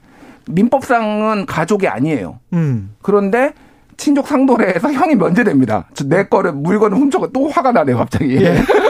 또 상상을 하니까 또 화가 납니다. 예. 를 들면은. 그리고 배우자의 직계 혈족. 예를 들면 장인, 장모. 예. 민법상으로는 아니에요. 이게 어. 자, 가족이 아니에요. 어. 그런데 친족 상도례가 적용됩니다. 그 그래서 장인 장모가 내 거를 훔쳐가도 심지어는 이렇게 아, 됩니다. 그렇게 8, 되는 거예요? 8촌까지 해당되기 때문에 아. 사실 이제 지금 현대 사회에서는 8촌이 누군지도 이름도 잘 모르는 분들도 많으실 텐데 대부분일걸. 8촌이 예, 네. 범죄를 저지르면 일단 자기가 고소하지 않는 이상 처벌이 안 되고 아, 만약에 그 그렇습니까? 그 8촌이 어떻게 같이 살고 있는 사, 경우에 예를 들어서 뭐 예, 통근 거리가 멀어서 우리 집에 들어가 같이 살거나 이럴 경우가 있잖아요. 음. 그럴 경우에는 아예 처벌이 안 되는 그런 상황이 벌어지는 겁니다. 근데 원래 이 법을 네. 만들 때 가령 이제 미성년자와 관련해서는 음. 어떻게 되는 거예요? 아까 제가 우스갯소리로 그런 말 했지만 어렸을 때는 괜찮아요. 이런 이야기 했잖아요. 네. 저는 형사 미성년자로 다르게 음. 규율을 받게 되는 어차피 예, 어차피 다르게 규율을 받게 소년은 되고 보내야죠. 아빠 아빠 지갑 털었으면 저는 이제 이 법이 이제 박수홍 씨 사건처럼 아주 특수한 경우만 적용된다 생각하시는 분들도 계실 텐데 예. 실제로 이것 때문에 뭐 처벌이 안 되는 경우가 한 해 800건 정도 있다는 통계가 있습니다. 아 그래요? 그리고 더 큰 문제는 이 800건 중에 상당수가 음. 피해자가 장애인인 경우가 많이 있습니다. 예. 이 장애인하고 같이 살면서 장애인을 상대로 장애인 특히 그 생계비 같은 게 지급이 되거든요 국가에서. 그런 나쁜 것들을 할 수도 있네. 네, 그런 것들을 친족이 뺏은 다음에 어. 이제 문제를 삼으면 나중에 그 시민단체 내면서 문제를 삼으면은 아 이거 친족이기 때문에 범죄가 안 되는 거다. 뺏어 친족 간에 도둑질하는 예. 거 하는 거는 특례로 나는 보호를 받고 있다 이렇게 음. 주장할 수 있네. 예, 실제로 몇년 예. 전에 대법원까지 간 사건 판례를 보면요, 이 깨진 유리병을 들고 조카의 남편을 위협해서 조카의 남편이 받고 있는 장애인 생계비를 빼앗은 경우가 있었습니다. 예. 근데 이 경우도 같이 살고 있는 조카의 남편은 어, 형 면제가 됩니다. 아예. 그래서 이게 원래 특수 폭행을 아주 중하게 처벌하는 범죄인데 불구하고 이 경우 이 경우에는 예, 처벌이 안 되는 거죠. 대법원까지 확정 판결이 났거든요. 요게 네. 그래서 예. 지난해 6월에 이제 국회에서 장애인 복지법을 개정을 해서 장애인에 대해서는 사기죄, 공갈죄, 횡령죄, 배임죄 등 장애인 학대 범죄에 대해서는 친족 상도례를 적용하지 않는다라고 이미 법이 개정이 됐어요. 아. 근데 작년에 이제 그때 이제 요거 앞서서 토론회 같은 거에서 나온 사례를 보면은 지적 장애 3급 장애인이 2014년 교통사고로 사, 어, 사망한 부친의 장례식에서 만난 삼촌과 숙모한테 이제 동거를 시작했어요. 지적 예. 장애인이니까. 그런데? 예, 1억 원의 채무가 남았고 이 장애인을 명의로 대출을 받아가지고 오피스텔 사고 막 다 이렇게 한 거예요. 그러니까 착취를 했는데 친족 상도로 파산자로 만들어 버린 거네. 예, 예. 완전 뭐 파산자로 만들어 버렸는데 친족 상도례로 처벌을 안 받은 거예요. 그러니까. 이런 사례들이 있어서 일단 장애인에 대해서는 이거를 이제 왜냐하면 가스라이팅 우려도 있고 그러니까 그러니까 이게 진짜 나쁘네요. 예. 일반인도 이렇게 적용하는 게 맞느냐 이제 논란이 있는 거죠. 앞에 음. 제가 제가 좀 말 실수를 드렸는데 음. 특수폭행이 아니라 흉기 휴대 공갈죄거든요. 음. 재산죄이기 때문에 재산죄만 해당되기 때문에 예. 만약 폭행까지 갔으면 처벌이 됐을 텐데 예. 어, 협박한 정도는 흉기 휴대 공갈이라 가지고 이 경우에 처벌을 안 받았던 그런 사례입니다. 그 로스쿨 중대자한테는 굉장히 좀 중요한 문제이기 때문에 따로 한번 말씀을 예. 하신 것 같아요. 거예요. 정확한 팩트를. 성수진 님이 그런 이야기를 하셨어요. 지금 들어보니까 진짜 개정이 시급한 법인데 많은 분들이 법적 개정 필요하다고 하는데 어떤 방향으로 이게 전면적으로 폐지하면 안 됩니까? 무슨 문제가 있어요? 이게 전면적으로 폐지할 경우에는 네. 그 우리나라에서도 상당히 그런 감정은 남아 있습니다. 아버지와 자녀 사이에 일시적인 감정으로 다퉜을 경우라면은 좀 다르게 봐야 되는 거 아니냐. 아, 일시적인 감. 네, 그다음에 네. 피해자가 처벌을 원치 않는 경우까지 처벌하는 건 너무하지 않느냐. 예를 들어서 음. 아버지가 훔쳐간 것은 맞는데 음. 어, 아들이 처벌을 원치 않는데 거, 그래도 이제 국가가 나서서 저거는 처, 범죄니까 처벌해야 돼 이렇게 나면 아, 너무하지 않느냐. 그래서 그렇죠. 음. 네. 이제 형면제가 아니라 친고죄로 좀 바꾸자. 친고죄로 네, 피해자가 처벌을 원하면 처벌하고 원치 않으면 처벌하지 않는 식으로 이제 친고죄로 합리적인 것 같은데요. 예. 그리고 이제 범위를 8촌까지 이렇게 하지 말고 음. 예, 같이 살고 있는 가족이라든지 음. 뭐 직계 그 좀비속 정도라든지 아니면 이제 직계 좀비 속의 배우자까지는 빼버리자. 사위는 빼버리자. 배위, 배우자가 네. 문제예요. 제가 음. 예시를 하나 더 드리게 대법원 판례도 있거든요.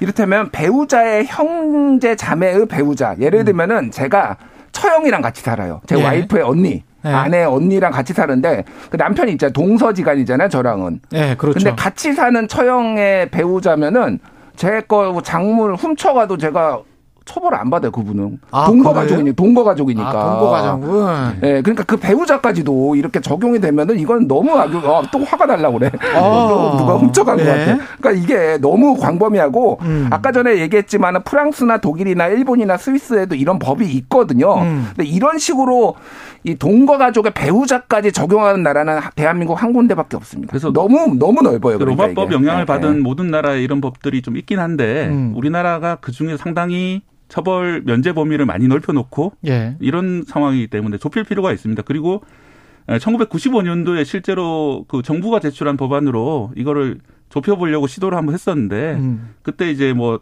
뭐 다른 법 다른 뭐 정책 사안 이런 것 때문에 결국 넘어갔거든요. 제가 네. 볼 때는 이 70년 동안 국회가 여기 손을 놓고 있었던 가장 큰 이유는 이 법을 고친다고 해서 국민의힘에 유리한 법이 아닙니다. 음. 그리고 또 민주당이 유리한 법도 아니죠. 그렇죠. 그러니까 국회의원들로서는 이게 현안이 아닌 겁니다. 이게 이제는 이제 현안이 됐을 수가 있지. 왜냐하면 유명 인사가 해당이 됐기 때문에. 근데 그야말로 이제 민생이네요. 네, 민생인데 그리고 네, 아까 민생이네. 말씀드린 것처럼 800명 정도 매년 이런 그 관련된 분, 피해자들이 계신데 음. 그 대부분이 상당히 상당 부분이 장애인이나 이런 분들이 고통을 받으시는데 이분들은 그렇게 목소리가 크지, 클 수가 없어요. 음. 그러니까 말씀하신 그대로 민생 문제이기 때문에 어떻게 보면은 정치권으로부터 소외가 되고 있었고 음. 그래서 이제 국회 현안으로 떠오른 적이 없었던 겁니다 그동안 그러면서 이제 그대로 불합리한 법제도가 유지가 되고 있었고 이런 법이 국회에서 좀 논의를 해봐야 되겠습니다. 예, 상당히 많아요. 저는 음. 그 예를 들어 가지고 상당히 중요한 범죄 그러니까 음. 장기 음. 5년 이상 범죄 같은 경우에도 7년 정도 지나면은 음. 어그 공소시효가 만료돼 가지고 처벌을 안 받게 되거든요. 근데 범죄 피해자들이 억울한 경우가 많이 생겨요. 7년 정도밖에 안 지났는데 범죄에서 이 공소시효가 면제됐다고 처벌 안 받는 경우들이 많이 있거든요. 알겠습니다. 예. 김준일 대표 마지막으로. 예, 빨리 개정해야 됩니다. 내가 피해자가 된다고 생각하면 국회의원은 지금 가족한테 한번 사기 한번 당해 보십시오. 그럼 빨리 개정. 사회한테 한번 돈 한번 뺏겨봐. 야지 정신 차릴 거야. 이런 말씀이었습니다. 뉴스톱 김준일 대표, KBS 박대기 기자였습니다. 고맙습니다. 감사합니다. 여러분은 지금 KBS 1라디오 최경영의 최강 시사와 함께하고 계십니다. 네, 크림대교가 폭발한 뒤에 러시아가 우크라이나 수도 키우를 공습하면서 전쟁이 최악의 확정 기로에 놓였습니다. 지난 7월 최강 시사에서 푸틴의 속내를 짚어 주셨던 분인데요. 러시아 출신 방송인 일리아 벨리아코프 수원대학교 교수 나와 계십니다. 안녕하세요. 네, 안녕하세요. 예, 또 나와주셔서 감사하고요. 네. 지금 상황이 좀 안타까운 상황이 계속 진행되고 있네요. 미사일 공격을 했는데 푸틴은 지금 음. 화가 많이 난 건가요? 어, 그렇죠. 음. 아무래도 푸틴이 그렇게 개인적으로 또 개교식에 참석한 달이기도 하고, 음. 또 크림방도와 러시아 영토 봉토를 이어주는 어, 달이 있기 때문에 당연히 푸틴의 다리, 뭐 푸틴의 아들이라는 명칭도 있죠. 아, 푸틴의 아들이라는 명칭이 있을 정도 그러니까 개인적으로 다르군요. 이제 감성적인 애착을 갖고 있는 프로젝트 때문에 근데 어. 개인적인 애착을 갖는다고 해서 이렇게 이제 미사일로 무차별적으로 민가도 다 그냥 폭격을 해버리는 거잖아요. 뭐 푸틴의 성격을 보여주는 거죠. 근데 네. 러시아 전문가를 어, 들어보면 또 이렇게 미사일을 엄청 많이 100개 넘게 거의 100개 정도의 와. 미사일을 쐈는데 예. 사실상은 이거는 하루 만에 준비가 어, 준비를 할 수 없다고 얘기를 하는데 그래서 그래요? 원래부터 어느 정도의 시간을 두고 준비를 하고 있었고 마침 음. 이제 크림 대교에서 폭발이 일어났기 때문에 어, 이제 발사 시간을 앞당기는 것 뿐이지, 음. 사실상은 막 이렇게 폭발이 했기 때문에 미사일을 쏘기 시작한 건 아니라는 평가도 있습니다. 이게 크림대교 폭발 사고 같은 경우는 누가 한 건지 아직 확정은 안 됐죠. 어, 확정은 안 됐죠. 그러니까 네. 러시아 내에서는 당연히 모두 다 이제 확정이 된 것 같은 분위기지만 우크라이나가 했다. 네. 네. 네, 국제적 그러니까 그 국제 음. 어, 무대나 아니면 우크라이나 자체가 아직은 인정을 못 했어요. 인정을 안 하고 있고. 음. 푸틴은 지금 자존심의 상처를 입어서 뭔가를 보여주겠다는 겁니까? 어, 그런 의도도 당연히 있죠. 음. 아무래도 음. 이제 푸틴이 여태까지는 거의 민간 인프라를 겨냥하지 않았던 게 사실이지만, 뭐, 네. 그, 그렇다고 해서 아예 안 한 건 아니지만, 음.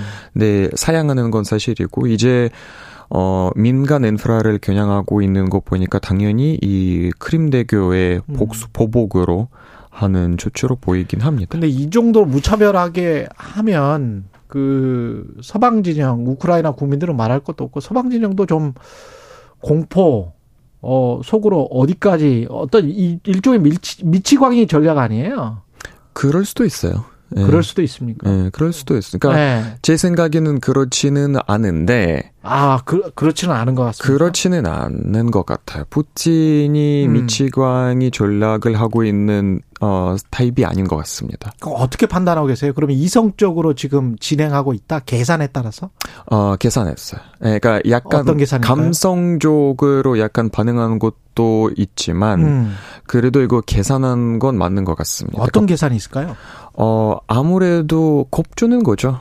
겁준다. 예. 일단 겁주기. 예, 겁주는 예. 거죠. 또 신호를 강한 신호를 보여 어 그, 계속 그 주는 거죠. 미국에도 강한 신호를 보내고 있고 음. 또 우크라이나에게도 계속 그런 신호를 보이고 있고 왜냐하면 우크라이나는 애초부터 항상 러시아 땅에도 러시아 영토에도 여러 가지 인프라가 어 목표가 될 수 있다라는 말을 계속 해 왔어요. 예. 그래서 실제로 크림반도가 어 러시아 땅에 있는 어 대교죠. 음. 크림반도가 폭발이 돼서 어 푸틴 입장에서 봤을 때는 러시아 영토에서 테러 사건이 발생했기 때문에 강한 그렇죠. 신호를 보내야 한다는 게 푸틴의 논리일 거예요. 그걸 통해서 얻으려는 거는 이런 겁주기 강한 신호 말고 전쟁과 관련해서는 어 그 본인들이 네 개 정도의 일종의 이제 크림반도 합병한 것처럼 합병을 해버렸잖아요. 네. 그렇게 해서 전쟁을 이선해서 끝내겠다는 생각입니까?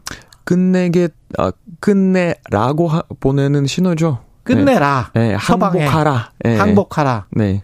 그리고 어 우리에게 네 개 자치구를 러시아로 양호하고 그건 더 이상 지금 얘기가 안 되는 걸로 알고 있어요. 그러니까 이미 아. 푸틴과 푸틴의 측근들은 그 땅들은 땅들을 어, 러시아 영토로 생각하고 있기 때문에 아 이미 국민 투표했으니까 우리 거다. 네. 러시아 것이다. 네. 그럼 뭐 말할 것도 없고 전쟁은 이제 끝내자. 그렇죠. 네. 소방은 받아들일 수가 없는 거 아니에요? 받아들일 그러면? 수는 없죠. 예. 음. 그러면 전쟁은 굉장히 길어질 가능성이 있겠습니다. 어, 장기화 될 거예요. 이거는 거의 모든 전문가들이 한글같이 얘기하고 있는 거예요. 굉장히 장기화 될 거고, 네. 어, 뭐, 내년으로 당연히 넘어갈 거고, 내후년으로, 네, 내후년까지. 내후년까지도 지금 어, 평가가 없지는 않습니다. 러시아 내부의 여론은 어떻습니까? 이 전쟁이 장기화, 그, 제가 BBC 보니까 한 20만 명 정도가 카자흐스탄으로 그 징집 피해서 그냥 탈출했다고 하던데. 그건 카자흐스탄만 20만 명 정도 되고요. 예. 총으로 보면 어 9월 22일 날에 징집령이 내렸거든요. 예. 그때부터는 거의 pop스 잡지 통계 자료에 따르면 거의 100만 명 정도에 가까이 러시아 아. 국경을 넘는 사람들이 많았다고 얘기를 하는데 대부분 젊은이들 대부분 이제 젊은 남성분들. 아. 예, 왜냐하면 징집령이 내린 게 18세부터 뭐 거의 40, 45세까지 예. 아, 이런 남성 대상으로 내려온 거기 때문에 많은 사람들이 대피하고 있죠. 그 그러면 전쟁을 계속 수행할 수 없는 거 아니에요? 이 정도로 여론이 안 좋으면? 그리고 전쟁을 안, 할, 안 하려고 한다면? 여론이 안 좋은 건 아니에요. 그러니까 여론. 안 좋은 건 아니에요? 네, 여론 내에서, 그러니까 러시아 내에서도 어, 우리가 알아야 될 게 미디어 시장은 되게 갈려 있어요. 두 그룹으로. 그러니까 아, 정보의 입장을 프로파간다식으로 발, 방송하고 있는 음. 어, 연방 방송사들이 있고 예. 그쪽에서는 모든 게 다 좋아요.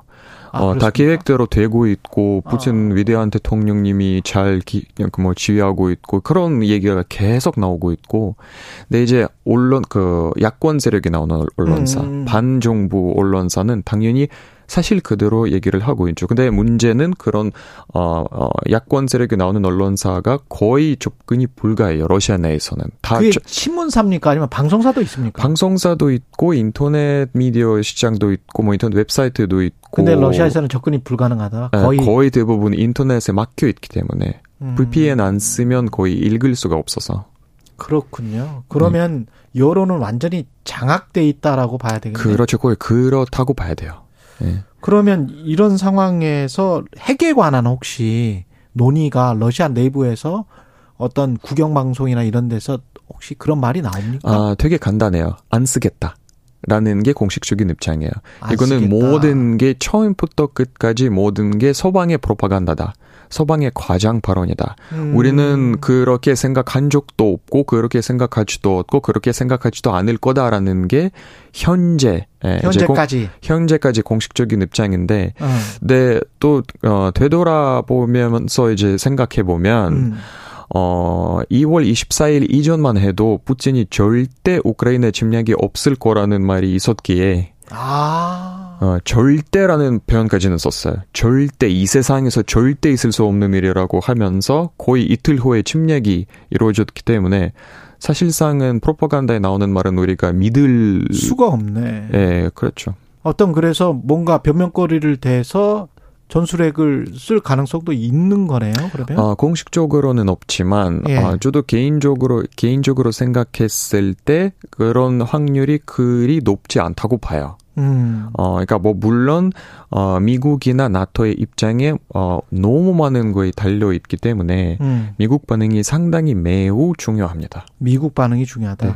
미국은 어, 지금 어떤 입장이라고 생각을 하세요? 확전을 미국, 원치는 않는 거 아니에요? 어, 확 전을 그러니까 미국 입장에서 봤을 때 그냥 냅둘 수도 없고 그렇죠. 냅두면 러시아가 이기는 시나리오가 그렇죠. 돼버리기 그렇죠. 때문에 네. 냅수, 냅둘 수는 없지만 계속 음. 어, 우크라이나에게 무기를 지원하고 있죠. 음. 어, 그럴 수밖에 없는, 미국 국익 입장에서 봤을 때는 그럴 수 없는 상황일 수도 있지만, 러시아 입장에서 봤을 때는 이거 장기화 하는 것 뿐, 사실상은 우리가 이긴다는 시나리오로 가기 때문에. 장기화할 뿐. 예. 네. 우리는 계속 뭐 전쟁을 소규모 전투라도 계속 하면 된다. 에이. 네. 우리가 전쟁을 리드할 수 있다. 만약에 지금 이 속도로 진행되면 음. 거의 어, 비기거나 아니면 음. 러시아가 이기는 시나리오가 훨씬 더 확률성으로 봤을 때는 높아요. 우크라이나가 러시아 본토를 공격할 가능성은 거의 없다고 봐요. 젤렌스키 대통령은 음. 어, 항상 그래왔고 그런 말을 해왔고 봉토를 공격하지 않을 거다라는 말을 해봤고 뭐 물론 네. 어, 예전에 그 두긴 딸의 어, 테러 사건이라든가 네. 아니면 지금은 크림 대교 어, 사건 같은 경우에는 어, 가끔씩 이제 case by case 있는 테러 같은 사건이 있을 수도 있겠지만 음. 공식적으로 막 이렇게 뭐 군대를 쓰면서 러시아 영토를 공격하는 일이 없을 거라고 봐요. 일리아 교수님이 최근에 그 러시아 난민 요청을 혹시 메일을 받으셨어요? 아, 네, 예, 약간 그런 해피닝이 있었죠. 그러니까 예. 전 개인적으로 러시아에 지금 계시는 분들이 없기 음. 때문에 어 저를 어떻게 알지 모르겠지만 예. 메일로 어 메일 몇 통이 날라왔더라고요. 그러니까 음. 남성분들이 이제 러시아 퇴피하려고 하는데 음. 이제 러시아 러시아 사람들이 무비제로 들어갈 수 있는, 있는 나라들은 나라. 뭐 조지아, 뭐 아르메니아 이런 나라들이 있는데 이미 너무 많은 인프라가 몰려 있기 때문에 거기에 돌아가는 게 어렵고 아. 네, 대한민국 같은 같은 경우는 러시아 국적자들 위해서 60일 동안 무비자로 치료할 수 아, 있어요. 60일. 예. 그래서 한국에 어떻게 올 수 있냐, 뭐 음. 한국에 오면 뭐 일을 할 수 있냐, 뭐 음. 아니면 여기는 정착 방법이 뭐가 있냐라는 그런 메일 몇 통을 받긴 했어요, 제가. 하, 좀 난리인 상황이네요. 음. 전 세계가 푸, 푸틴 때문에 정말 큰일입니다. 네. 지금까지 일리아 벨리아코프 수원대학교 러시아학과 교수였습니다. 고맙습니다. 네, 감사합니다. 예. 최근의 최강시사 오늘은 여기까지입니다. 고맙습니다.